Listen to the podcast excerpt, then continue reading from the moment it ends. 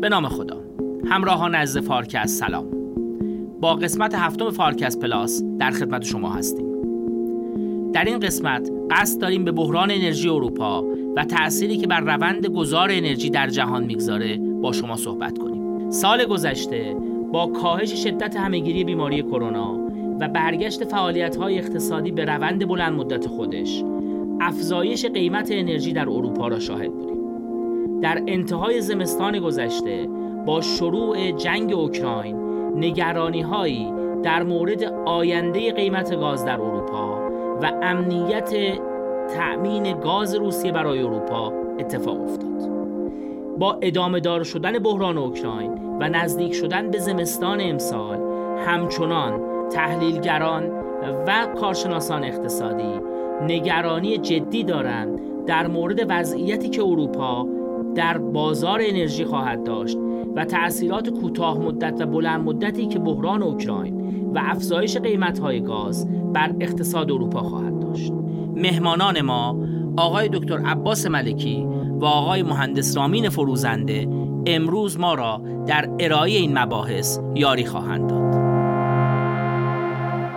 آقای مهندس فروزنده به عنوان اولین سوال می‌خواستم برای بینندگان ما بفرمایید که میزان وابستگی اروپا به منابع نفت و گاز وارداتی از روسیه در چه حد؟ وابستگی کدوم کشورها و کدوم صنایع در اروپا به این منابع بیشتره و کدوم بیشتر در معرض تهدیدی هستند که از محل کاهش یا عدم واردات گاز روسیه بهشون وارد میشه؟ ببینید انرژی به چند شکل عرضه و تولید میشه و به اشکالی هم مصرف میشه.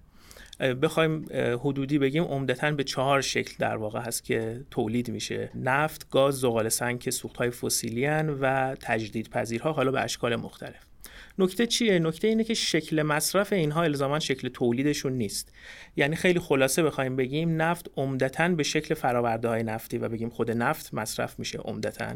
تجدید پذیرها که برق رو تولید می‌کنن به همون شکل.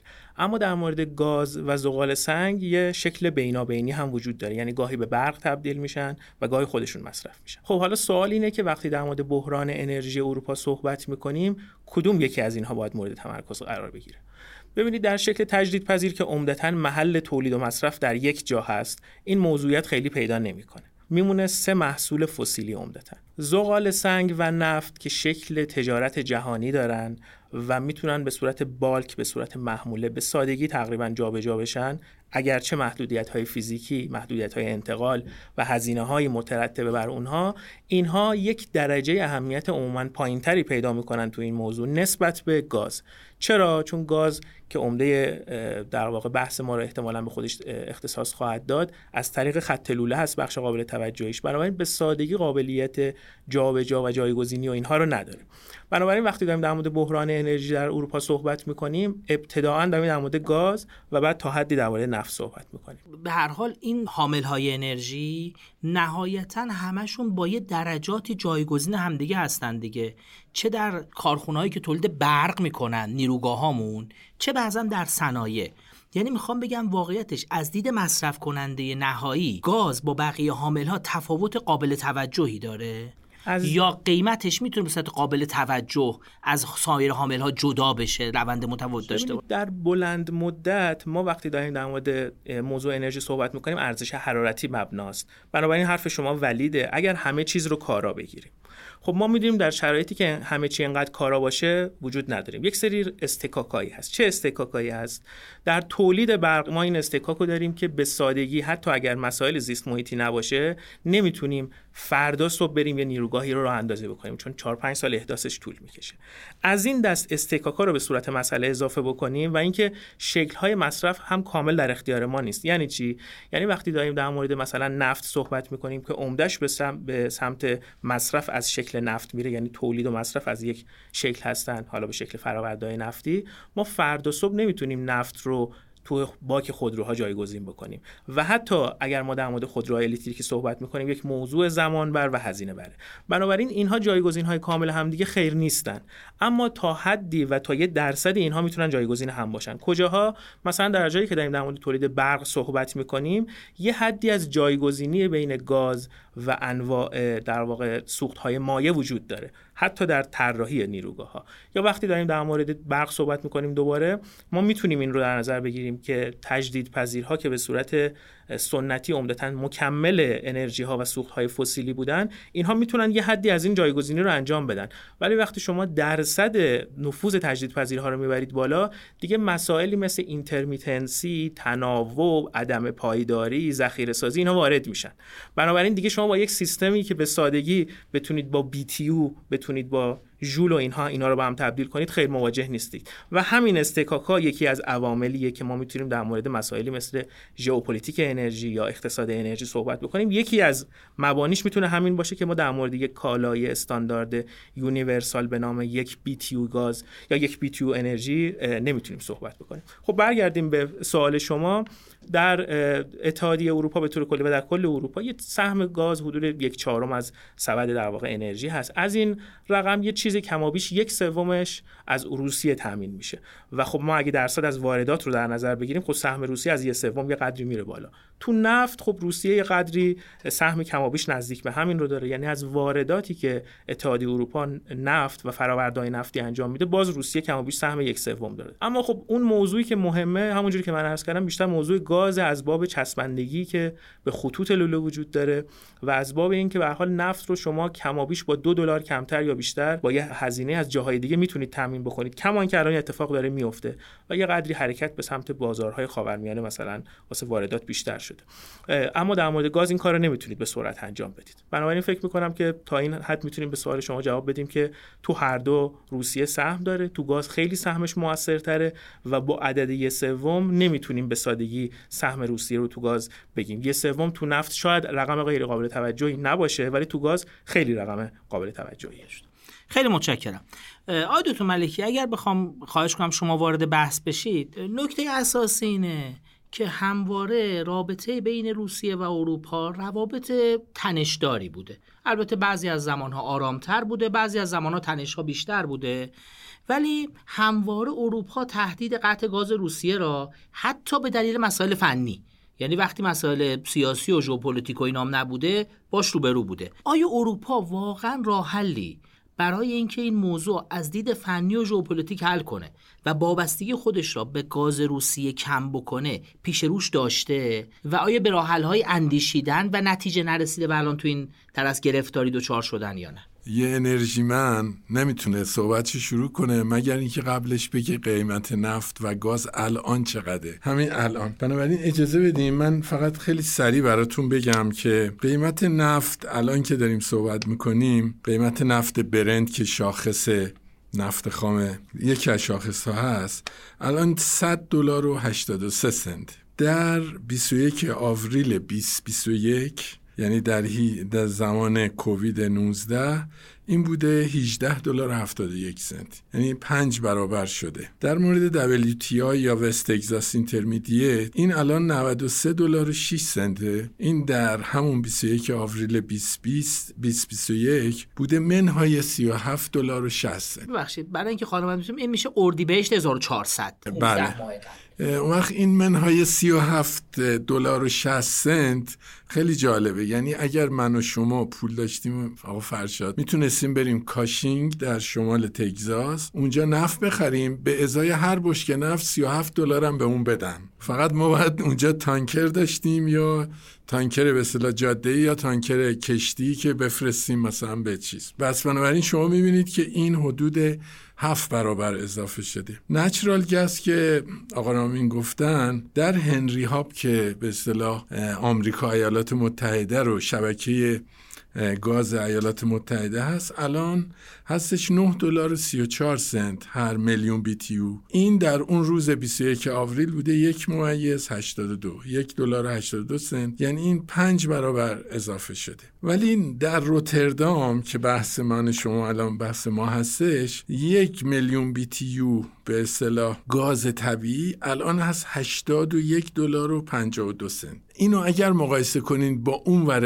اقیانوس اطلس یعنی ایالات متحده اونجا الان هست 9 و 34 9 دلار 34 سنت. این ور اقیانوس هست 81 دلار و 52 سنت. نچرال گس توی ژاپن و کره جنوبی هم همیشه میدن که الان 17 دلاره که خیلی خیلی بیشتر از خلیج فارس و دریای خزر یعنی جمهوری آذربایجان. اما اونی که آقای دکتر شما گفتید ببینید به نظر من می‌رسی که اروپا محاصره شده از دریایی از گازها. ببینید شما بهتر من می‌دونید. مسائل روانی بازار رو باید در نظر گرفت. یعنی هیچ جای دنیا اینقدر دسترسی به گاز نداره که اروپا داره. اول از همه روسیه است که فرمودن حدود چهل درصد سهم گاز طبیعی اروپا بازارش با روسیه بود. قبل از 24 فوریه 2022 که حمله به اوکراین شد. دریای شمال یعنی نروژ و انگلستان گاز تولید می‌کنن. ما خودمون یعنی ایران انایوسی یک به اصطلاح اونجا یک حوزه گازی رام هست که ما 50 درصد سهامشو داریم. بعد میایم جنوب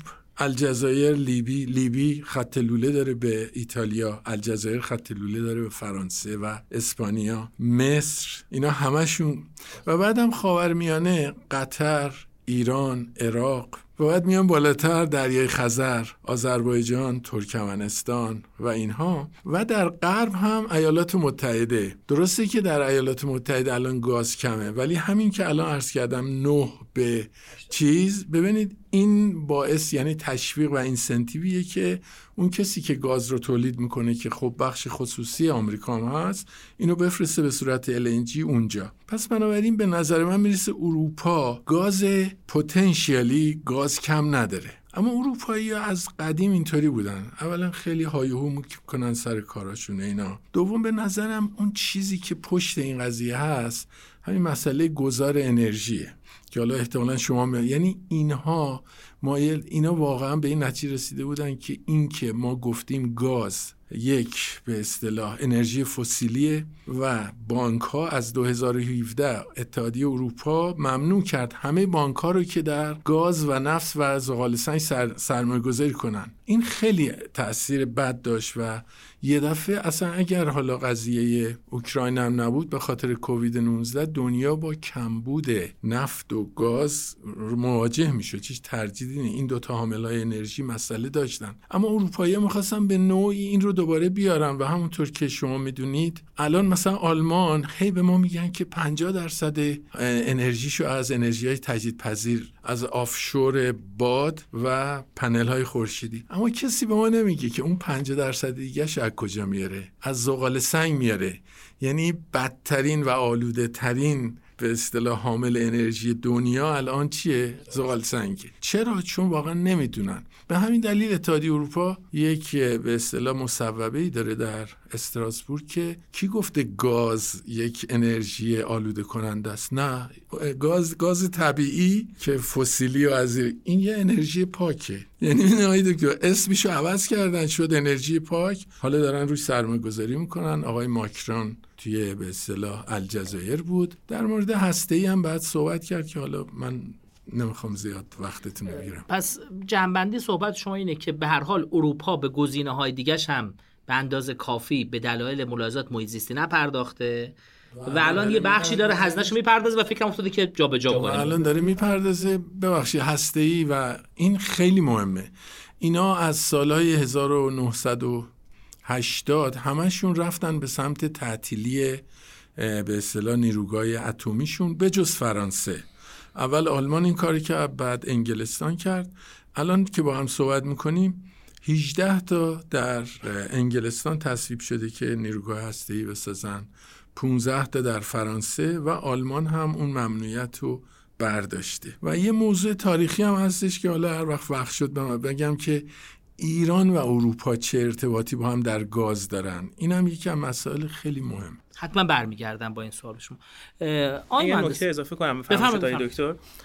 برای اینکه عموم یه سنسی پیدا کنن نسبت به ارقامی که فرمودن های دکتر. 80 90 دلار پر میلیون بیتیو یعنی چی؟ ببینید ما یه شاخصی داریم پریتی نفت و گاز که ارزش حرارتی اینها رو هم سنگ بکنیم یه ضریبی به دست میاد. این ضریب حدود مثلا 16 17 درصده. یعنی چی؟ یعنی اگه نفت 100 دلاری داریم معادل میلیون بیتیوش 16 17 درصدش کم و بیش حالا 15 16 17 درصد میشه 15 دلار پر میلیون بیتیو معادل گاز که گاز عموما به صورت تاریخی با فاصله کمتر از این معامله می‌شد. چرا؟ استکاک هایی که عرض کردم. یعنی شما گاز رو نمی‌تونید تو دست بگیرید جابجا جا بکنید. توی یه لیتر گاز باید بسیار فشردش بکنید سردش بکنید برسونید به یه حدی که ارزش حرارتیش با نفت قابل مقایسه بشه. خلاصه اینی که درد سر داره.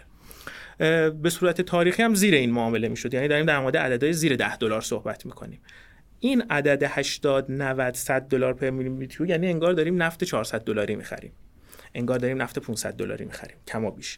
بنابراین می‌خوام در مورد این صحبت بکنیم که این توازنی که ابتدای جلسه گفتیم باید یه ارزش یه ارزش حرارتی مساوی باشه به دلیل این استکاک خیلی وقتها در کوتاه مدت به هم می‌خوره در حد چند برابر. این نکته رو اضافه بکنم که هم جای دکتر گفتن سورس ها و منابع تامین گاز فراوان هستن در اطراف اروپا همجوری که گفتن و دو تا از این سورس ها هم امرجینگند نوظهورند و به نسبت میشه گفت در آینده هم آینده درخشانی دارن. یکیش موضوع شیلگس در امریکاست که آی دکتر به درستی بهش اشاره کردن. این رو من اضافه بکنم که گازی که از امریکا میاد به صورت LNG به صورت مایع با بهترین بازاری که داره بازار اروپا است به لحاظ دسترسی جغرافیایی. دلیل چیه؟ دلیل اینه که از پاناما که بخواد از اون سمت بیاد محدودیت لوجستیکی هست محدودیت حمل و نقل هست. لذا اگه بخواد خودش رو به بازار دوم مصرف گاز که میشه بازار آسیا برسونه باید راه بیفته از پایین آفریقا از دماغه امیدنیک بره تا اونجا و این مزیتش رو از دست بازار دوم شرق دوره. بازار دوم شرق دوره بنابراین اون بازار محدود می‌تونه از پاناما عبور بده. بنابراین به صورت طبیعی برای امریکا به صرفه است که با اروپا مچ بشه و برای اروپا با آمریکا. بازار emerging دوم کجای برای اروپا؟ بازار شرق مدیترانه است که این بازار از لحاظ ژئوپلیتیک خیلی مهمه. شما شرق مدیترانه نگاه بکنید از مصر حالا این ورتر بگیم حالا لیبی و امثال اینها. ما لبنان رو داریم رژیم صهیونیستی رو داریم قبرس رو داریم یونان رو داریم ترکیه رو داریم تحرکاتش اونجا می‌بینیم. و اینجا فعالیت اکتشافی بسیار زیادی انجام شده. این تحولی که تو گاز مصر تو این 5 6 سال داریم می‌بینیم تو همین منطقه و ظرف همین چند سال بوده و در فراساحل هم هست. بنابراین بازارهایی دارن از این سمت و از اون سمت اضافه میشن که اروپا می‌تونه تا حدی به اینها نگاه بکنه. چرا نگاه نکرده؟ این البته شاید بشه گفت خارج از حوزه تخصص منه نیازمند اساتید مسلمی مثل آقای دکتر ملکی که در این باره صحبت کنن. ولی یه برداشتی که من در کسب و کار بهش رسیدم اینه. به نظر می‌رسید یه دوری تصور این بود که می‌تونن روسیه رو با یه نظریه‌ای کنترل بکنن از طریق تعامل. یعنی بیان مشارکت هایی رو اقتصادی و حالا به طور خاص بحث ما انرژی از تعریف بکنن و روسیه رفتارش پیش بینی پذیر بشه. شاید روسیه هم این نگاه رو داشت. مثال که بخوام بزنم کجاست؟ دو کشوری که وابستگی قابل توجهی بخش صنعتیشون داره به گاز اروپا. یکی آلمان و دیگری اتریش. اینها خب شرکت های نفتی دارن دیگه. آلمان به طور مشخص که داریم صحبت می‌کنیم وینترز هال دعا رو داره که زیر مجموعه بی معروفه و در اتریش هم او رو داریم. اینا مشارکت های بلند مدتی رو برای چند دهه با روسیه داشتن. اما ظاهرا اینه که حتی این مشارکت ها حتی همکاری از طریق خط لوله هم کارآمد نموده بی پی که 20 درصد سهم توی بزرگترین تولید کننده هفته روسیه داشته ظاهر به نظر می‌رسه که این ایده و این نظریه نمی‌تونیم بگیم شکست خورده ولی کامل موفق نبوده. لذا اینها این رو شاهدی بر این می‌دونن که با سرعت بیشتری باید به سمت گذار انرژی برن که همون صحبتی که آقای دکتر هم فرمود. حالا اجازه بدید از نکته‌ای که شما گفتید من برگردم یه سوال از آقای ملکی طرح کنم. آقای دکتر این اطراف که من میخوندم و تحلیل رو نگاه می‌کردم یکی از تحلیل این بود که اصلا یکی از عواملی که روسیه به اوکراین حمله بکنه احتمالا یا علاقه یا چراغ سبزی بود که آمریکا نشون داد. و آمریکا ممکنه اینا به عنوان یه برنامه ریزی داشته انجام می‌داده که قدرت بازاری روسیه رو تو اروپا تضعیف کنه و بتونه برای شیلگس و حالا نفت خودش حتی یا النجی خودش تو اروپا بتونه بازاری پیدا بکنه. آیا اینا شما بیشتر یه توری توطعه می‌دونید؟ یا واقعا میشه بر مبنای شواهد فکر کرد که به هر حال رگه‌ای از واقعیت هم تو این تحلیل هست؟ به نظر من این همون که فرمودید کانسپیرسی مایندد هستش به کانسپیرسی تیوری هست. چون ببینید آقای دکتر کلا در روسیه ما دوره های مختلفی داریم. حالا دوره های تزارها و اینا که گذشت دوره اتحاد شوروی حتی در اتحاد شوروی هم ما دوره هایی داریم که به اصطلاح New Economic Program داشت NEP داشت لنین. و دوره های استالین و اینا. ولی از زمانی که فروپاشی اتحاد شوروی رخ داد ابتدا روسیه خیلی به سمت غرب رفت. آقای یلتسین وزیر خارجهش آندری کوزیروف و بقیه اینا همه رفتن و حتی به خودشون می‌گفتن که ما پن اتلانتیسیست هستیم. یعنی ما در وسط اقیانوس اطلس و طرفدار اونجا هستیم. حالا روسیه کجا اقیانوس اطلس؟ اما این جواب نداد و روسیه در اواخر آقای یلسین در دوره نخست وزیری آقای گایدار و یوگنی پریماکوف به وضعی افتاد که حتی افراد از گرسنگی میمردن. آقای پوتین پوتین کلا خودش یک مکتب فکریه پوتینیزم. پوتینیزم اسم یک کتابیه که مایکل مکفال به سفیر ایالات متحده در مسکو نوشته. ببینید اول از همه آقای پوتین رساله دکتراش راجع به امنیت انرژی نوشته که من یک کلاس اینو نشون میدم هر دفعه توی یک. دومی که نسبت به مسئله انرژی خیلی خیلی حساسه. سومی که از به اصطلاح چپاول و مقدار زیادی که منابع زمی... زیرزمینی و طبیعی روسیه رو در دوره آقای یلتسین بردن خیلی ناراحت بود. و اصلا روی همین به اصطلاح پارادایم اومد و قدرت رو گرفت. ببینید همونطوری که رامین جان گفتم ببینید بی پی تنکر رو اصلا مزمحل کرد. یک شرکت خیلی بزرگی که بی پی با تی داشت. شل رو از ساخالین بیرون کرد. و همینطور ببینید همه رو. فقط این وسط یه دونه شرکت یه شرکت خارجی به اصطلاح در امانمون اونم چیز بود؟ اکسان موبیل بود. اونم به دلیل به اصطلاح استعداد و توانای شخصی آقای رکس تیلرسون که تونسته بود با آقای پوتین خیلی خیلی نزدیک کار کنه. حالا از این که بگذریم وقتی که شما به مسئله اوکراین می‌پردازید اوکراین یک مسئله ژئوپلیتیکیه ببینید روسیه ده تا خط لوله داره به سمت اروپا که چهار تا از مهمترینش اوکراین میگذره.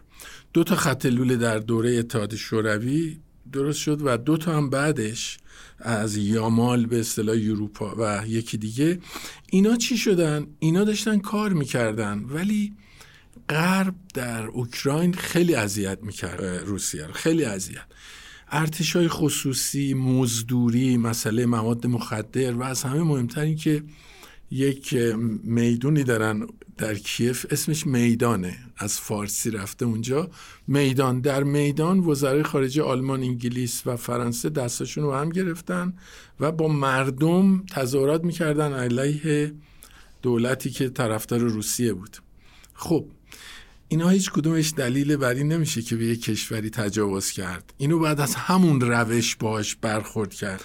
و یه موقعی خانوم اشتون که کاترین اشتون تهران بود من خودم ازش شنیدم که گفتش که من تعجب می‌کنم.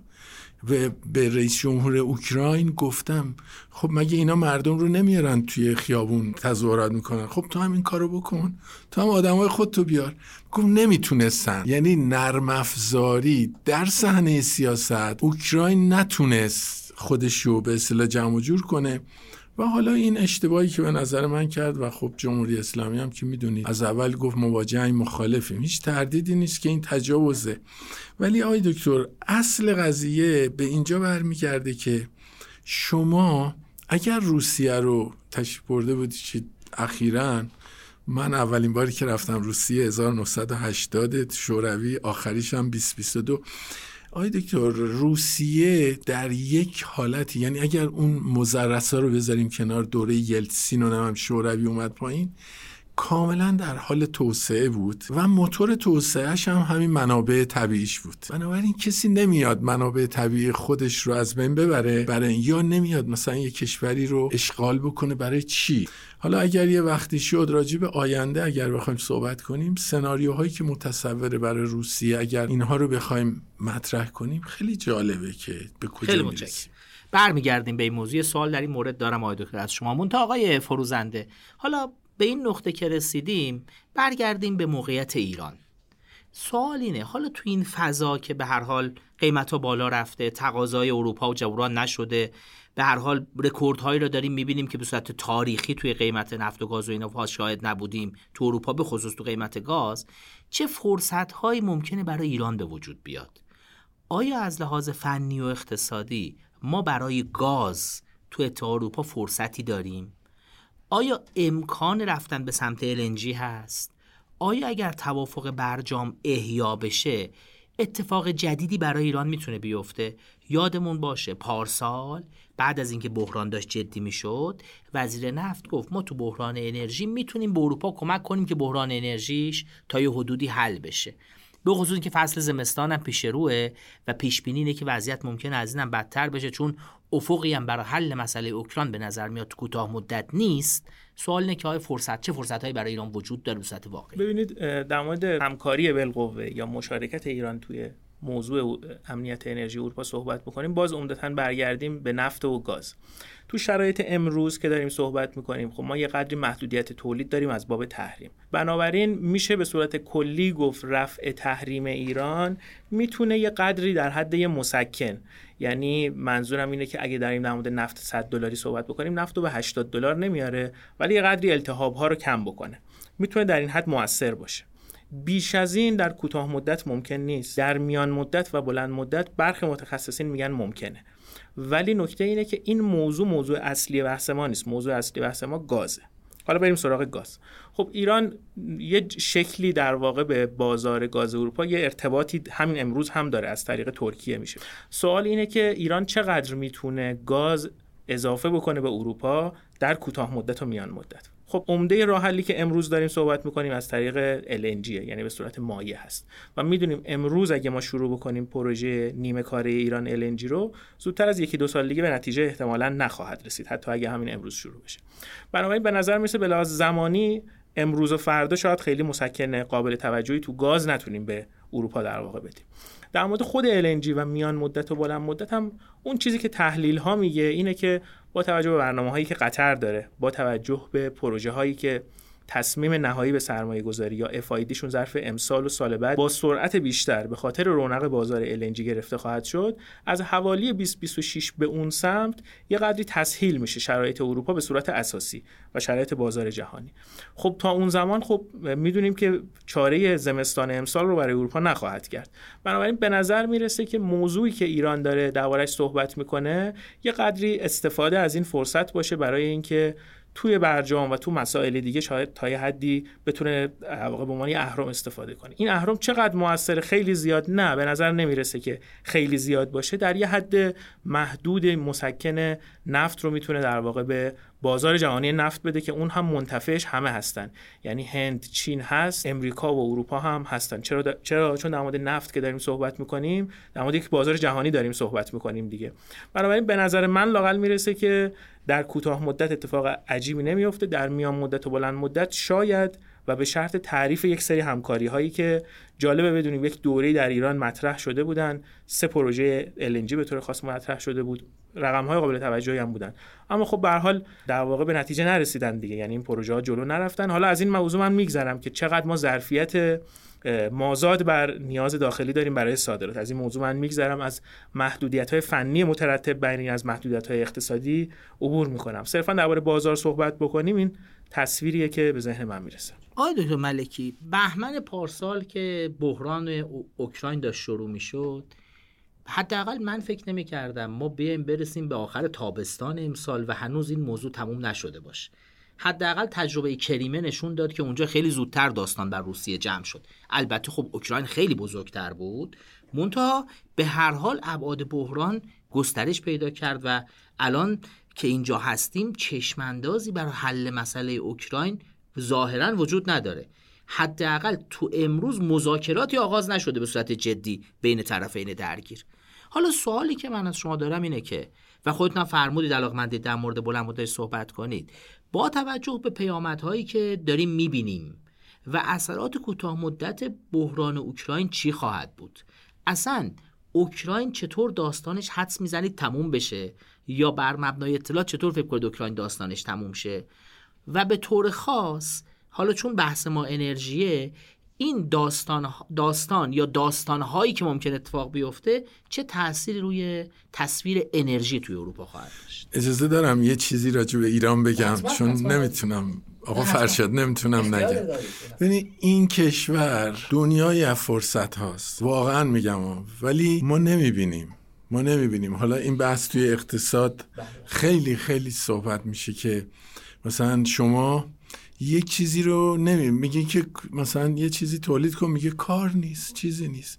در حالی که یکی دیگه میاد میگه که ببین مردم حتی در همین انتقال یعنی گذار انرژی همین بازار کربن این خودش چند تریلیون بازاره یعنی پول توش. متوجه این که حالا اون آموری لاوینز معروف این کار رو داره می‌کنه و حالا در مورد ایران ببینید آقای دکتر ما با اروپایی ها در سال 1969 مذاکره کردیم. بعد از اینکه گاز در ایران کش شد همون دوره که شیراز گاز گیج شد اینا ایران نشست شرکت ملی نفت با آلمانا صحبت کرد. آلمانا گفتن ما گاز شما رو می‌خوایم. دولت ایران قرار شدش که از جنوب تا آستارا بکشه.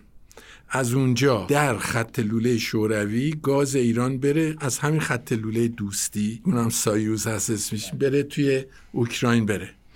وقتی که ایران آیگت وان و تو که الان هم هست و خیلی بزرگن ترانکن اینا متوجه؟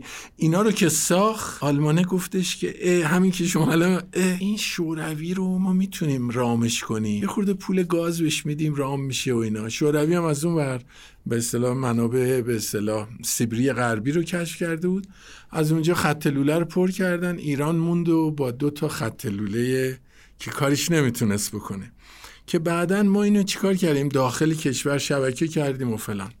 می‌خوام بگم که اروپایی ها اون چیزی که میگن شاید به علت اینی که در موقعی که آقای به اصطلاح نخست و صدر آلمان میگفتش که Ostpolitik نگاه به شرق به شوروی نگاه کنیم با شوروی دوستیم ایران رو اینجور دستش رو تو حنا گذاشتن. حالا بگذریم از الان که با هم صحبت می‌کنیم آقای مهندس درست میگن که نیست ولی من که به یه خورده پیر شدم و اینا اولیش ما الان از ترکمنستان گاز می‌گیریم به آذربایجان میدیم. ما اینو می‌تونیم دو برابر بکنیم پمپ ها رو قوی تر کنیم. آذربایجان از خریق خط لوله خودش بده اروپا. خط لوله آذربایجان اول باکو تفلیس ارزرومه. این بهش میگن South, کاکی، South Caucasus Gas Pipeline. این میره می‌خوره به TANAP Trans-Anatolian Pipeline. از اونجا میره به TAP. Trans Adriatic پس ما اینجا می‌تونیم فعال بشیم. این دوستمون وزیر محترم نفت می‌تونه اینا رو دنبال بکنه. دومیش اینه که ما خط لوله داریم به ترکیه همونطور که گفتن. این الان چیزی حدود ده میلیارد متر مکعب داره چیز می‌کنه. این می‌تونه تا 15 میلیارد متر مکعب بشه و تا 20 میلیارد اگر بخواید که باز قوی کنید. ما به جای این اومدیم چیه؟ قیمت بالا می‌گیریم. حالا البته قیمت انقدر بالا رفت که قیمت ایران ارزونه ولی اذیت می‌کردیم ترکا رو ما. در حالی که الان 2026 داره میاد و این قرارداد داره تموم میشه. به خاطر اروپا ما میایم دوباره این قرارداد رو چیز کنیم. پس این دوت سومین جایی که ما می‌تونیم بدیم به اصطلاح به اروپا به نظر من می‌رسه که ما می‌تونیم به اصطلاح مینی النجی همونطور که گفتن سه تا پروژه فاز 11 12 13 طول می‌کشه. ولی الان LNG موبایل اومده. یعنی کشتی می‌تونه بیاد بغل اسکله. شما گازو بدی اون فشارش رو ببره بالا. درجه حرارتش رو کم کنه. کشتی های یعنی تنکرهای LNG برن بیان و ببرن. یعنی کارخونه انرژی LNG کوچیک بله mobile هست و این به نظر من بهترین جا چابهاره. چون ما خط لوله IPI ایران پاکستان India تا ایرانشهر رفته از اونجا خطی انشعاب داره به چابهار. این کارو می‌تونیم بکنیم. یه خوردم یه درصدی هم اگه ارزون تر بدیم اصلا میان چجور این سه تا. در دراز مدت ما یه خط لوله مطالعه کرده برامون ای اند آن. ای اند آن یه شرکت انرژی آلمانیه. خط لوله گاز. از جنوب ایران از طریق عراق سوریه بستر دریای مدیترانه به یونان و ایتالیا. این تمام مطالعاتش شده. و این بهترین کاره. یعنی وقتی که 14 تا آلترناتیو کنار هم گذاشتن این از همه هزینهش کمتر و درآمدش بیشتر. اینو شروع بکنیم. ما آی دکتر کل عراق که بعد با لوله رد بشه 200 کیلومتر 200 کیلومتر حفاظتش و امنیتش خیلی راحته و کرده هم می‌تونن با ما کمک کنن. می‌دونید بعد ابتکار داشت بعد یه خورده فکر کرد روش و اینها. و نکته آخری که می‌خوام عرض کنم اینه که ما باز هم از همین آیگت تو خودمون باز می‌تونیم کمک بگیریم برای گرجستان و از طریق گرجستان به دریای سیاه. الان شما نگاه که می‌کنید روسیه خب خطوطش رو یا بسته کم کرده بجز اونایی که از ترکیه میگذره. ترک استریم بلو استریم. سیاست خارجی ترکیه به نظر من یه سیاستیه برای خودشون منافع داره. من به شما بگم دیپلمات های ما ده برابر دیپلمات های ترکیه به اصطلاح. هوش و استعداد دارن. کما که مهندسین شرکت نفت اونم همون جورن. فقط تنها چیزی که هست ما گیر کردیم آقای دکتر به روزمرگی. مثل شما که به اصطلاح برای کار چقدر کار تو ذهنتونه ولی صبح که بلند میشی می‌بینی که بعد یه چیزی رو تا زور مثلا تحویل بدید. این مشکل ایران این روزمرگی است خیلی متشکرم. حالا برگردیم به اون سوال اصلی آقای دکتر. اوکراین چی میشه آخرش؟ ببینید به نظر من سه تا سناریو هست با این کاری که تو روسیه کرد. یکی یه روسیه جنگو ببره جنگو ببره یعنی اوکراین بیاد بگه که من تسلیم شدم اصلا من جزو تو هم می‌دونی دیگه آقای پوتین تو این آخرین نطقش گفتش که کیف روسیه. کیف روسیه برمیگرده به یه امپراتوری در قرن دهم که همین اسمو داشته کیف روسیه. خب اگه این بشه دنیا دگرگون میشه یعنی به هر حال. کیف روسیه به کل اوکراین می‌گفتن یا بله، به شهر بله. کیف. نه نه امپراتوری بودش که مرکزش همین کیف بود. اسم اون امپراتوری کیف روسیه بوده. خب اگه اینجوری بشه کل دنیا عوض میشه. مسائل مثلا مربوط به سرمایه داری جریان کاپیتالیزم ایالات متحده و چیزهایی که شما می‌دونید کمیسیون سه جانبه کلوپ روم همه اینا به هم میریزه. در این صورت به نظر من بهترین کار برای ما اینه که با روسیه از الان کار بکنیم. اگه این سناریو باشه.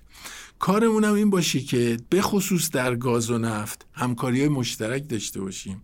به خصوص برای جاهایی که به اصطلاح بعدا مثل اروپا. راه دوم اینه که به آتش بس برسه. سناریو دوم اینه. مونتا روسیه پیروز نشه. ولی از سر ناچاری به یه آتشبازی باشه و بعد نیروهاش عقب ببره اینا. که اینجوری به نظر من روسیه خیلی مشکل خواهد داشت به خصوص در مجامع بین المللی یعنی دیگه کسی تو دنیا اجازه نمیده روسیه قوی بشه. دیگه نمیده. چون این مسئله مسئله به اصطلاح خیلی خیلی مهمی لحاظ انسانی و حقوقی که شما حالا مثلا توی اوکراین یه سری اشتباه کردن خیلی کارهای بد کردن و شما برداری موشک رو بندازی مردم خب نمی‌ذارن. یعنی جامعه بشری من نمی‌خوام بگم فرد خاصی ولی کلا اون سنس بشر با این موافق نیست. سناریو سوم اینه که روسیه شکست بخوره. بازم به نظر من اگر روسیه شکست بخوره باز ما بهتری که نفت و گاز باش کار بکنیم. ببینید آقای دکتر روسیه همسایه ماست. یه مقاله من دارم 1998 در سیپری سوئد چاپ شده مؤسسه سول استوکن اسمش هست راشیا ان ایران نیبرز ویداوت بوردرز درسته ما هم بردین مرزی نداریم ولی ما همسایه‌مونه. ما با روسیه خیلی می‌تونیم کار کنیم. فارغ از اینکه اشکال هم داره بله بی خودی حمله کرده محکوم هم کردیم جنگ رو و چیزهای از این قبیل. ولی اولین کسی که اینو گفت آقای هاشمی بود خدا بیامرزش آقای هاشمی گفتش که همه فکر می‌کنن بعد روسیه به ما کمک کنه اینا. من میگم روسیه بازار خوبی برای ایرانه و واقعا اینطور روسیه رو اگر بتونید یه خورده کار مرتب به اصطلاح نظاممند بکنیم بیشترین عراضی رو داره برای اینکه ما بتونیم اونجا بخشیش رو گندم بکاریم برای خودمون. توی حمل و نقل به ما می‌تونه کمک کنه. توی کالاهای به اصطلاح مواد غذایی خیلی می‌تونه کمک کنه. و در مورد انرژی هم حتی. اگر میگن که عربستان اگر شما میگید که رقیب ماست چون اون اولین دارنده ذخایر اثبات شده گاز جهانه و ما دومین دارنده توی اقتصاد های دکتر نقیز این بحث اینه که مگه عربستان سعودی اولین دارنده نفت جهان نیست و مگه روسیه دومین صادر کننده نفت جهان نیست چرا می‌تونن با هم اینجور خوب کار کنن؟ این قیمتی که 100 دلاره محصول تلاش مشترک عربستان سعودی و روسیه در چارچوب اوپک پلاسه در گاز هم ما می‌تونیم این کار باهاش بکنیم. فقط یه مقدار بعد از روزمرگی بیایم بیرون. یا یه هسته ای باشه که یه خورده به بیرون از کشور نگاه بکنه. و اون هسته هم سیاست خارجی توش باشه و هم روابط خارجی. ما روابط خارجیمون ضعیفه سیاست خارجیمون بد نیست. بچه ها دارن زحمت می‌کشن. خیلی خیلی متشکرم. سلامت باشید خب رامین جان آقای دکتر گفتن که چطور فکر می‌کنن که بحران اوکراین تموم بشه؟ شما فکر می‌کنید اروپا به چه ترتیب از زمستان آینده میگذره؟ تصویر بلند مدت کمی صحبت کردیم. سه چهار ماه آینده چطور برای اروپا و برای بازیگران در از بازار انرژی طی خواهد شد. ببینید اون چیزی که خیلی به نظر می‌رسه حیاتی واسه اروپا اینه که یه حدی از ذخایر رو یعنی گاز رو ذخیره بکنه برای زمستان. چون تو فصل زمستان در همه جای دنیا تقاضای LNG و گاز میره بالا شاید اونجا زمان ایدئالی نباشه برای واردات. بنابراین برای زمستون باید از امروز فکرش بود که به نظر می‌رسه دنبال این موضوع هستن که تو این زخ... منابع تو این ذخایر زیرزمینی این رو تا یه حدی ذخیره بکنن. داریم در مورد این صحبت می‌کنیم که چه راحل هایی هست و این راحل ها چقدر کمک می‌کنن. یه رقمی حدود 150 تا 160 70 میلیارد متر مکعب در سال میشه اون چیزی که اینها به روسیه وابسته بودن. خب یه سری انتشاراتی هست آخریش فکر می‌کنم IMF منتشر کرده درباره ورکینگ پیپر در واقع روی موضوع که اومدن گفتن چقدر این موضوع رو به طور کلی میشه هندل کرد به طور کلی. خود کمیسیون اروپا و جاهای مختلف دنبال این موضوع هستن. به نظر می‌رسه یه رقمی حدود مثلا حداقل 50 60 میلیارد یعنی کمابیش یه سوم رو میشه با افزایش واردات و راه های مختلفی که روی میزه از LNG و خط لوله جبران کرد که آقای دکترم به چند تاش که توی ایران می‌تونه نقش داشته باشه اشاره کرد. یه حد دیگری رو باید برن به سراغ سوخت های جایگزین. یعنی راه حل اول این بود که گاز رو از روش های دیگه تامین کنن. راه حل دوم اینه که برن سراغ سوخت های جایگزین. اهم از این که تجدید پذیرها رو رشد بدن و خودشون هم اشاره کردن اولویت تجدید پذیر ولی حالا موقتا ما به سراغ سوخت های فسیلی آلاینده هم رفتیم. این ایرادی ایجاد نمی‌کنه. اما نکته چیه؟ نکته اینه که در فصل گرما عموما فصل تعمیراته. چه نیروگاه ها چه حالا هم نیروگاه ها نه الزاما ولی واحد های LNG و امثال اینها. بنابراین نکته اینه که خب تو فصلی باید اون منابع زیرزمینی رو پر بکنن که الزاما واحدها در حد اکثر ظرفیت تولید نیستن. یه محدودیتی ایجاد می‌کنه. حالا سوال اینه که آیا این دو راه کفایت می‌کنه؟ به طور میانگین برای اروپا به نظر می‌رسه کفایت نمی‌کنه. یعنی یه رقمی که الان خودشون اعلام کردن میگن 15 درصد تقاضاتون رو کم بکنید. این راه حلیه که الزامی است برای اینها. ببخشید. و پیش بینی که این فشار به خانوارها وارد میشه یا به صنایع؟ قاعدتا صنایع باید بیشتر هزینه استراتژی که به روشنی تبیین کردن اینه که خانوارها آخرین خط باشن و اونهایی که بیشتر تحت تاثیر قرار می‌گیرن باز دورتر. اما از اینکه با یه پرداخت های انتقالی اینو جبران بکنن یا با روش های دیگری. و بنابراین اولین جایی که با این مسئله مواجه میشن صنایع حالا کجاها و به چه نسبتی ببینید ما در مورد اروپا که صحبت می‌کنیم خودشون به سمت این دارن میرن که یه یک پارچگی رو ببینن و نگن که اگه یه کشوری مثلا انگلستان می‌تونه گلیم خودش رو از آب بکشه بیرون دیگه کاری به بقیه اروپا نداشته باشه. این پس استراتژی یکی از دو سه استراتژی کلیدی واسه عبور از بحرانی که اونها دارن. خب در مورد اروپا که صحبت می‌کنیم یه اروپا نیست دیگه. قسمت های شرقی تا یه حد بیشتری به نظر می‌رسه یه وابستگیهایی دارن. اما خب ایمپکت اقتصادی که اینها دارن الزاما به حوزه اقتصادهای بزرگی مثل آلمان و ایتالیا نیست. از یه سمت اقتصادهایی رو در جنوب و تا حدی مثلا می‌تونیم بگیم غرب اروپا داریم. اینها یه دسترسی های بیشتری به پایانه های النجین عمدتا دارن به خط لوله دارن. بنابراین می‌تونن تا یه حدی جبران بکنن. اما خب بازار همونجوری که گفتیم یه کارایی کامل نداره. یعنی اینجوری نیست که مثلا اسپانیا بتونه واردات زیادی داشته باشه. یا آلمان به طور کلی دسترسی خیلی قابل توجهی به راه های جز اون چیزی که به روسیه وصل خیلی نداره واسه افزایش. بنابراین اونی که جمع می‌کنن اینه که یه تعداد از اقتصادها تا یه حدی در, در اثر شاتاف کامل یعنی سناریو خیلی بدبینانه. ضربه می‌خورن تا 4 5 درصد رشد اقتصادی منفی هم برای بعضی از اقتصادهای آسیب پذیر پیش بینی کردند. اما آیا این اتفاق میفته عینا؟ به نظر می‌رسه که در کل اتحادیه اروپا رقم این قابل توجه تو نگاه اول نخواهد بود. اون تاثیر اقتصادهای سمت شرق دارم عرض می‌کنم. ولی اقتصاد بزرگی مثل آلمان اقتصادی مثل تا حدی ایتالیا اتریش اینها که هم آسیب پذیرن و هم صنایع اروپا در نهایت تا یه حد قابل توجه جی دی پی اروپا وابسته به اینهاست. خب این به نظر می‌رسه آسیب پذیر خواهند بود. همین امروز که داریم صحبت می‌کنیم نرخ های برق و گاز سر به فلک کشیده دیگه و ما عددی که می‌تونیم بگیم عدد بالای معادل هزار دلار پر بشک پر بشک نفت داره. برق مبادله میشه. رقم های خیلی تاریخی عجیب و غریبی هستن. بنابراین به نظر می‌رسه خانواده ها صنایع همه متاثر خواهند شد خانواده را در گام آخر گذاشتن. همه اقتصادها به یک اندازه نخواهد بود. اون اقتصادهایی که بیشترین وابستگی رو دارن عمدتا تاثیر قابل توجهی تو جی دی پی کل اروپا در واقع نخواهند داشت. این جنبندی که به نظر می‌رسه تو امروز میشه گفت. حالا باز نکته بود. آقای دکتر اضافه می‌تونن بکنن خب آقای دکتر ملکی به عنوان آخرین سوال که شما هم جنبندی بفرمایید و هم عبارتی که چند باری در گفتگو بهش اشاره شد گذار انرژی. و اینکه آینده ظاهرا داستانی متفاوت خواهد داشت به چه ترتیب خواهد بود؟ به ویژه اینکه این در از عبارت مشهور که عصر حجر تموم شد نه به خاطر اینکه سنگای دنیا تموم شد. آیا عصر نفت هم تموم میشه؟ نه به خاطر اینکه نفت تموم میشه بلکه به خاطر اینکه بحران مثل بحران اوکراین ممکنه پیش بیاد یا موارد دیگه گذار انرژی به چه ترتیب خواهد بود؟ یعنی تصویر انرژی دنیا در ده سال آینده 20 سال آینده به چه ترتیب خواهد بود؟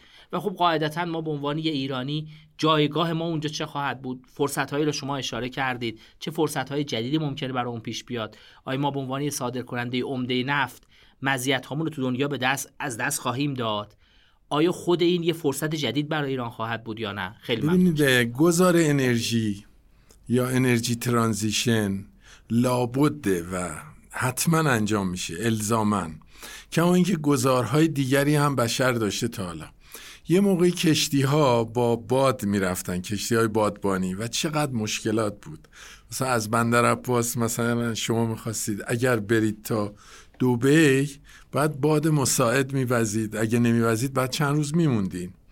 اما بالاخره انسان نیروی محرکی به نام بخار رو کشف کرد و بخار موتورهایی به اصطلاح موتورهای بخاری درست شد و ما بعدا کشتی ها با سرعت بیشتر رفتن و و دقیق تر و تونستیم که به اصطلاح کار رو در اسرع وقت انجام بدیم.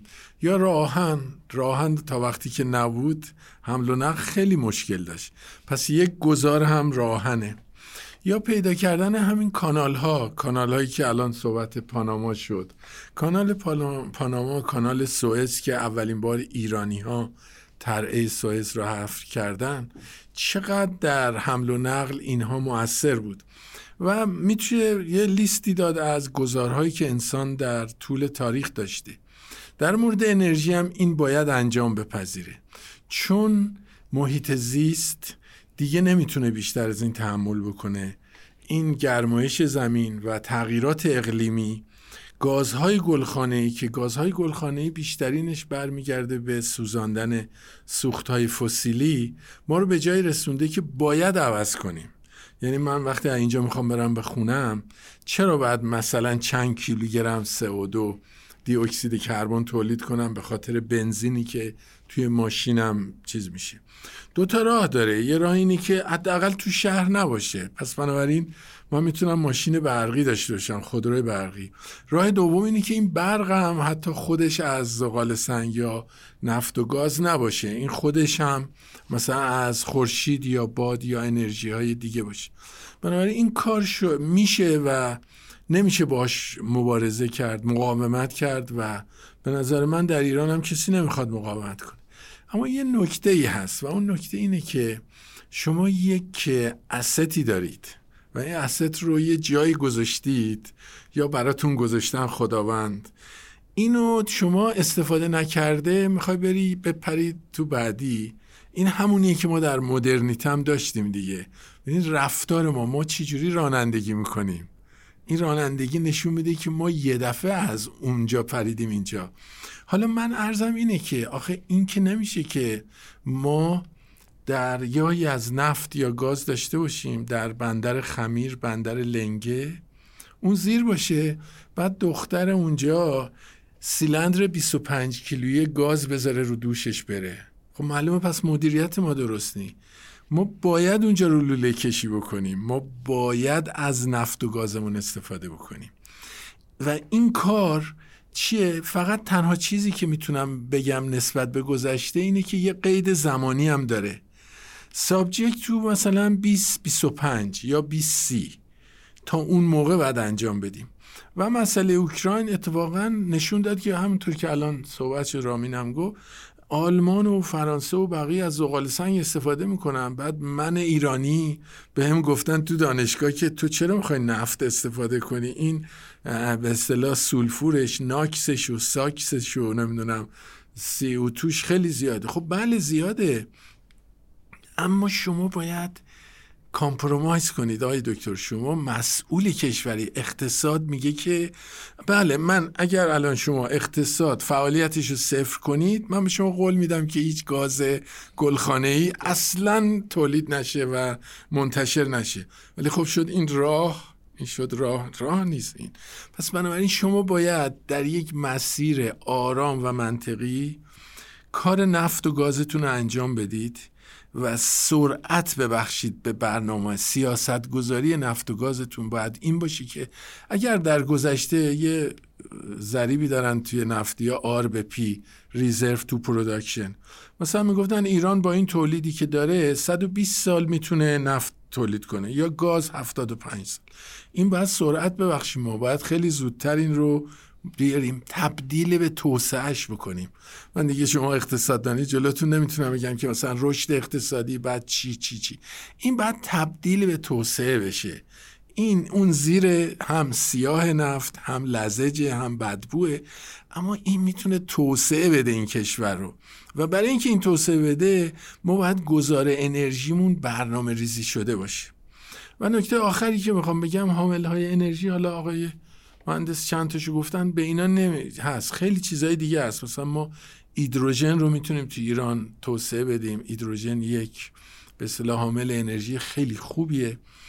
ایران یکی از موفق ترین کشورهاست در مصرف CNG ببینید به همین راحتی ما یه پنجم هم ناوگان حمل و نقل سواریمون از CNG خب اینو بیشترش کنیم.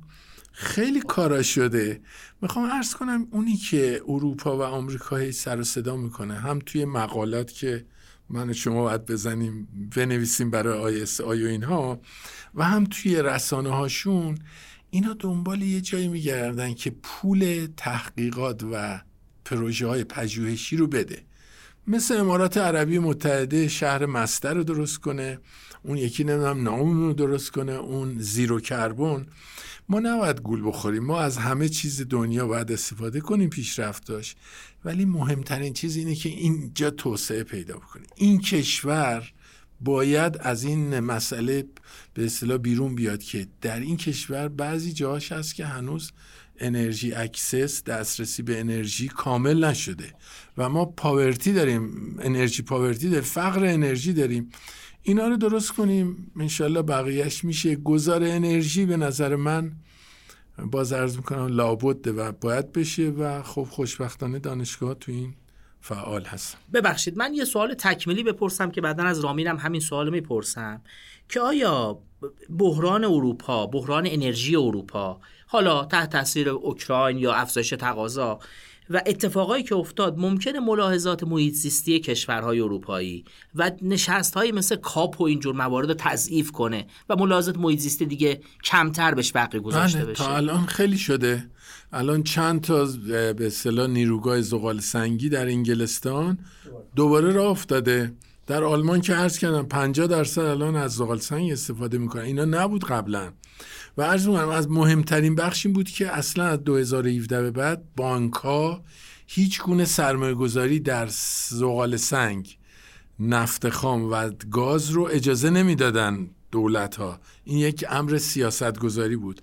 هم IMF نمی‌داد هم World Bank نمی‌داد در سطح جهانی و هم بانک ها در اروپا به اصطلاح اون European Bank of Reconstruction and Development نمی‌داد. بانک های خصوصی هم ممنوع بودن. الان هم در آمریکا دوباره راه افتاده و یکی از چیزهایی که آقا رامین داشتن می‌گفتن همین بود که اروپا داره میگه که شیل در آمریکا توسعه پیدا کنه برای ما بفرستن.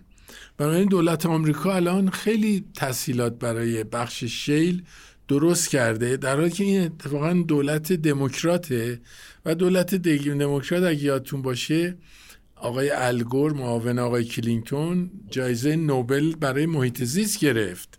ولی خب می‌دونید آقای دکتر نمیشه که مردم از گرسنگی بمیرن برای اینکه حالا دیوکسید کربن تولید نشه. خب رامین جان جنبندی شما هم داشته باشیم به خصوص رو موضوعات که بحث شد گذار انرژی. و حالا همون ملاحظات محیط زیستی که قاعدتا تو این فرآیند گذار انرژی به نظر می‌رسید داشت گذار انرژی رو تسریع می‌کرد. حالا ظاهرا جهت رو عوض کرد یا سرعت رو تغییر داد؟ ببینید صنعت انرژی به طور کلی خیلی خلاصه بخوایم بگیم دو تا سوال پیش روشه. یک سوال اینه که با این تقاضای فزاینده انرژی چه کار باید بکنه؟ که لاقل تا 20 سال 20 سال دیگه فزاینده است. بعد از اونم وجود خواهد داشت. و سوال دوم اینه که همزمان با این چجوری مسئله زیست محیطی رو حل بکنه به نظر می‌رسه اتفاقی که افتاده در روسیه باعث بشه ما توجهمون به عامل یک که خیلی وقتا شاید به اندازه مورد دوم نبوده الان دوباره افزایش پیدا کنه. یعنی دوباره به سراغ امنیت انرژی دوباره به سراغ چالش های کلیدی مسئله انرژی بریم. پس یه نکته. نکته دوم اینه که موضوع زیست محیطی رو باید یه قدری تاریخچش هم نگاه کرد. شاید امروز چین یا هند یا خیلی از کشورهای در حال توسعه contribution زیادی به انتشار گازهای گلخانه‌ای داشته باشن. ولی به لحاظ تاریخی اتفاقا اون جوامع توسعه یافته هستند که contribution بیشتر رو داشتن. بنابراین یه سوال مهم اینه که چجوری می‌خوایم این رو تقسیم بکنیم؟ یک سری جوامع در مسیر توسعه هستن انرژی نیاز دارن. از یه سمت دیگه به صورت تاریخی عده دیگه از جوامع درگیر این موضوع بودن. بنابراین این پس نکته دومه که موضوع مهم می‌خواهد شد در ادامه مسیر. البته که چین و هند هم کم کم حالا چین که به طور مشخص در مسیر نت زیرو قرار گرفتن. اما اون موضوعی که برای من مهمه و شاید تو این سالهای قدری پروژه بوده که شخصی هم دنبال کردم و خوشحال شدم که آقای دکترم بهش اشاره فرمودن اینه که خب مسئله ایران چی میشه؟ ببینید ما در کشوری هستیم که از منابع نفت و گاز فراوان برخورداریم. در حالی که ممکنه بخشی از این دارایی ها استفاده هرگز نشه ازش و بخشی از اون به اون اندازه‌ای که باید استفاده نشه. یعنی چی؟ حدود 5 6 سال پیش یه قدری بیشتر آقای پال استیونز که تو Chatham House تو حوزه international relation و حوزه انرژی و اینها به هر حال یکی از مراجع هستن یک کلمه رو به کار بردن که منم اون موقع ترجمهش کردم به نام unburnable carbon. کربنی که ناسوختنیه. یعنی یه سری منابع و ذخایر که شرکت ها دارن به خاطر مسئله گذار انرژی ممکنه برای همیشه زیر زمین بمونه. همونجوری که زغال سنگ تو یه سری جاها اینجوریه. این گذشت تا دو سه سال پیش که آژانس بین المللی انرژی هم در گزاری که در گزارشی که مربوط بود به گذار انرژی و تاثیرش رو oil and gas این رو صراحتا به عنوان یک ریسک گفت. گفت یک ریسکی داریم به نام stranded assets ذخایر متروک ذخایر که استفاده ازش نمیشه و یا منابعی که ازش استفاده نمیشه و این چیزی که دولت های نفتی و شرکت های نفتی و جوامع نفتی رو تهدید می‌کنه. به هر حال این منابع هست. آیا می‌خوایم مونتایزش بکنیم؟ به حالا به هر شکلی یا خیر. به نظر می‌رسه که ایران پتانسیل زیادی در این زمینه داره. همین نسبت آربپی که آقای دکتر فرمودن و مواردی از این دست به خوبی نشون میده. من یه عدد به شما بگم. سرمایه گذاری سالانه ای که در امارات متحده عربی و در عربستان میشه در توسعه و اکتشاف نفت و گاز سالانه 20 میلیارد دلار اوردر اینه. این رقم توی ایران حدود 3 4 و قطعا کمتر از 5 میلیارد تو این حدوده. در شش ماهه نخست امسال آرامکو ارقامی که منتشر کرده سرمایه گذاری که تو اکتشاف و توسعه نفت و گاز تو کپکسی که تو این حوزه هزینه کرده تقریبا اندازه چهار سال ایرانه. خب سوال اینه که آیا ما پا به پای اونها اینها رو توسعه میدیم؟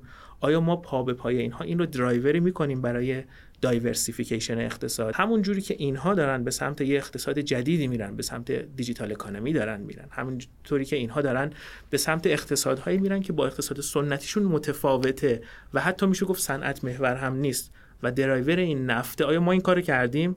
به نظر می‌رسه که ما به اندازه کافی این کار رو نکردیم. بنابراین این بحران یه درس اینجوری هم من فکر می‌کنم برای ما داره. من یه نکته هم خودم اضافه کنم. که من تصورم اینه که هر چند که شواهد نشون داره میده که این فرایند ممکنه گذار انرژی را به تاخیر بندازه منتها ممکنه اثر بلند مدتش این باشه که واقعا مصرف کننده های عمده انرژی برن سراغ جایگزینا. الان خب آلمان و انگلیس بعد از اتفاقات فوکوشیما جدا می‌خواستن انرژی هسته‌ای بزنن کنار. منتها الان به نظر میاد هسته‌ای داره دوباره میاد تو دستور قرار می‌گیره. یا رفتن به سمت تجدید پذیرایی مثل نفت و باد به نظر میاد حتی ممکن اقتصادی بشه با این قیمت های انرژی اگه بخواد ادامه پیدا بکنه. و این اگه اونها مقیاس پیدا بکنه ممکن اصلا سرعت اقتصاد شدنش هم افزایش بده. به همین دلیل این عملا اتفاقاتی که داره میفته یه تاثیر دو جانبه بر گذار انرژی می‌ذاره. ممکنه از بعضی جنبه فکر کنیم گذار انرژی رو داره به تاخیر میندازه. از بعض جنبه ها ممکن اون رو تسریع کنه. و فکر می‌کنم باید ببینیم نیروهایی که در از درایور این گذار هستند نهایتا کدومشون مسلط میشن. و خب حالا قاعدتا تحلیل مختلف می‌تونه نشون بده که حالا این یا اون و بعدم باید یه مقداری هم صبور بود از پنج سال دیگه رو دید و یا باهوش بود. از این اتفاقایی که داره میفته استفاده کرد. حالا چه شرکت ها برای منافع خودشون چه کشورها برای منافع ملیشون از این فرصت ها استفاده کنن برای ادامه.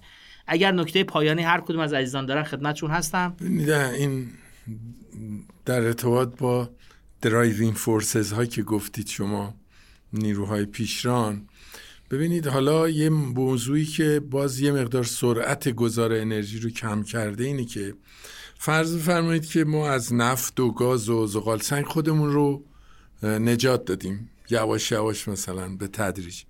بعد رفتیم توی خورشیدی و به اصطلاح بادی و اینا.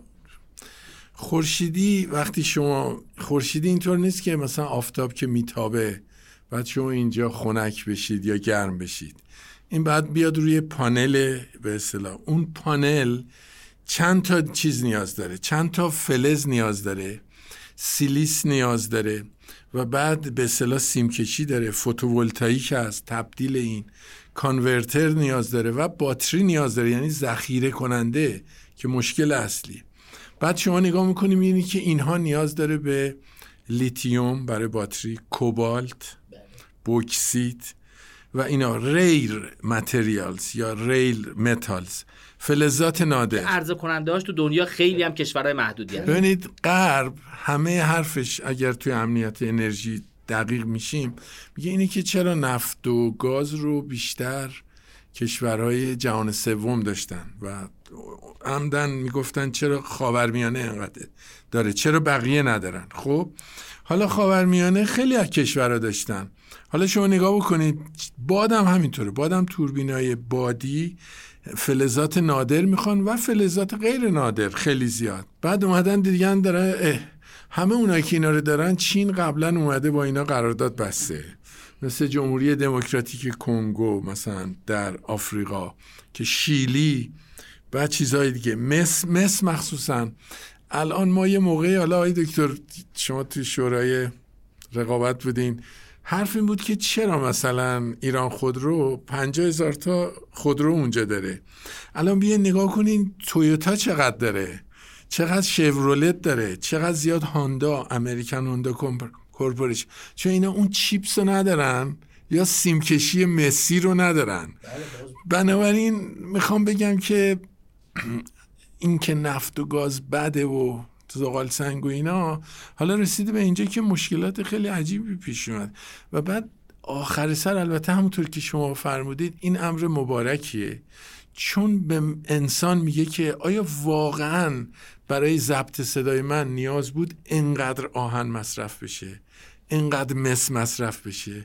اینقدر فوم مصرف بشه؟ آیا روش هایی نیست که مثلا این کار رو بهتر بکنه؟ خیلی خیلی متشکرم. اگه شما نکته پایانی. من یه نکته تکمیلی در واقع نکته پایانی در واقع از جنس نکته پایانی نیست. اون همینه که انرژی های تجدید پذیر یه سری محدودیت های ذاتی به همراه خودشون میارن که این رو صرفا با عامل هزینه به شکلی که سنتی ما توضیح می‌دادیم نمیشه توضیح داد. این رو بعدم نمیاد بگم. حالا در واقع به شکلی که صلاح می‌دونید استفاده بکنید ببینید ما توی نگاه ساده میایم میگیم که مثلا یه نیروگاه هزار مگاواتی مثلا نیم میلیارد دلاره مثلا. 400 میلیون دلار 500 میلیون دلار. حالا فسیلی قدری بیشتر یا کمتر یا تجدید پذیر خب این نگاه می‌تونیم نگاه کاملی نیست. چرا؟ چون اولا یک نیروگاه که بر سوخت های فسیلی بنا شده باید دائم هزینه سوخت بده. خب در مورد سوخت های در مورد تجدید پذیر اینجوری نیست دیگه. یعنی شما دائم داخل اون نیروگاه باید گاز یا زغال سنگ بریزی تو این اینجوری نیست. از یه سمت دیگه هم خب یه در واقع نیروگاه تجدید پذیر کل روز که با اون توان اسمی کار نمی‌کنه دیگه. یعنی شما وقتی یه نیروگاه مثلا خورشیدی در ایران می‌گیرید هزار مگاوات تقریبا 20 درصد این ظرفیت رو در واقع به صورت مستمر انگار داره تحویل میده. خب توی حرارتی ها خیلی بیشتره. یعنی یه نیروگاه هزار مگاواتی انگار 200 مگاوات. خب برای اینکه اینو حل بکنن طی زمان اومدن یه راه حلی درست کردن. گفتن ما همه اینا رو لولایزد کاست اف الکتریسیته در میاریم. میایم همه اینا رو جمع می‌کنیم با یه نرخ تنزیلی میگیم که به ازای هر میزان برق تولیدی مگاوات ساعت دیگه مگاوات نمیگیم. این روش کار می‌کرد تا یه دوری. امروز که داریم صحبت می‌کنیم دیگه این روش هم کار نمی‌کنه. چیه نکته؟ نکته اینه که ارزش برق دوازده ظهر و هشت شب که یکی نیست. نکته اینه که اینها یک تناوبی دارن. به طور خلاصه ارزش برق تجدیدپذیر با ارزش برق در واقع فسیلی بیتیوی مساوی نمی‌تونه باشه. این رو اومدن ادجاست کردن. یه آیتمی درست کردن به نام value adjusted levelized cost of electricity. و همه اینها رو که کنار هم می‌ذارید به نظر می‌رسه امروز که داریم صحبت می‌کنیم اگر ما levelized cost of electricity رو در نظر بگیریم تو مقیاس های بزرگ تجدید پذیرها خیلی رقابتی هن ولی value adjusted رو که نگاه می‌کنیم الزاما اینجوری نیست. و ده سال دیگه ممکنه اینجوری نباشه. لذا همه اینها به یه حدودی می‌خورن که اگر موضوع منابع طبیعی که آی دکتر فرمودن محدودیت اینها نباشه حتی که هست موضوعات از این دست که موضوعات طراحی شبکه های برق طراحی خطوط انتقال طراحی ظرفیت ذخیره سازی رو میطلبه قطعا محدودیت اینها خواهند بود. و این رو تو گزارش های جدید آژانس بین‌المللی انرژی هم می‌بینید. یعنی پنج سال پیش حرفی از این عبارتی که من عرض کردم نبود. الان توی گزارش ها به این می‌پردازه. ای بسا سه سال دیگه یه آیتم دوباره به این اضافه بکنه و کلمه تغییر بکنه. بنابراین پیچیدگی سیستم انرژی از باب فنی و از باب اقتصادی خیلی بیشتر از اینه که ما بتونیم به سادگی بگیم که مثلا عصر نفت تموم شده یا عصر گاز تموم شده. اما قطعا میشه گفت که ما باید یه سرعت بیشتری به استخراج از منابع اون بدیم. دوستان عزیز خیلی متشکرم. به نظر میاد باید کمی بیشتر صبوری کنیم منتظر بمونیم و ببینیم ابعاد بحران به چه ترتیب بر فرایندهای گذار انرژی و روندهای کوتاه مدت و بلند مدت بازار انرژی تأثیرات خودش را خواهد داشت.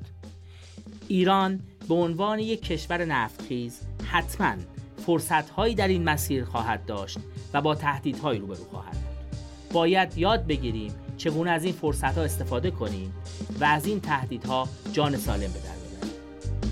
تیم تولید محصولات فارکست علاقمنده همچنان از بازخوردهای شما بهرهمند باشه. روزتون خوش خدا نگهدار.